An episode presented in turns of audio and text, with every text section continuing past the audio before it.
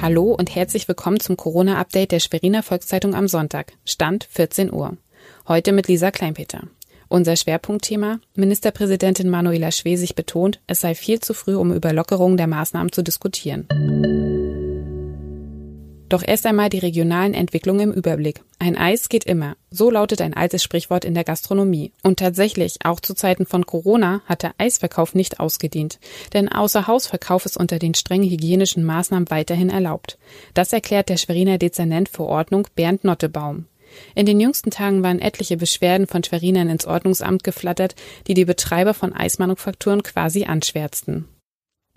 Die Landrätin von Nordwestmecklenburg, Kerstin Weiß, ruft die Ärzte auf, ruhig etwas großzügigere Tests anzuordnen. Noch werde Verhalten getestet, meint Weiß. Dass Abstrichzentren am Sonnabend und Sonntag öffnen, mache ihrer Meinung nach momentan jedoch noch keinen Sinn.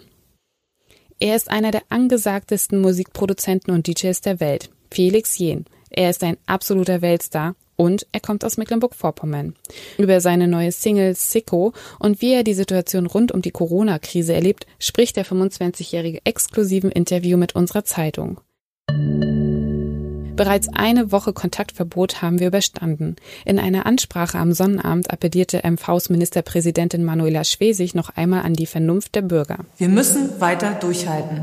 Dabei kommt es auf Sie an, auf jede und jeden Einzelnen. Nehmen Sie Rücksicht auf andere und schützen Sie sich selbst. Es sei viel zu früh, die Lockerung der Maßnahmen zu diskutieren. Die Zahl der Infizierten werde weiter steigen. Seit Sonnabend gibt es auch hier im Land einen ersten Todesfall durch Covid-19.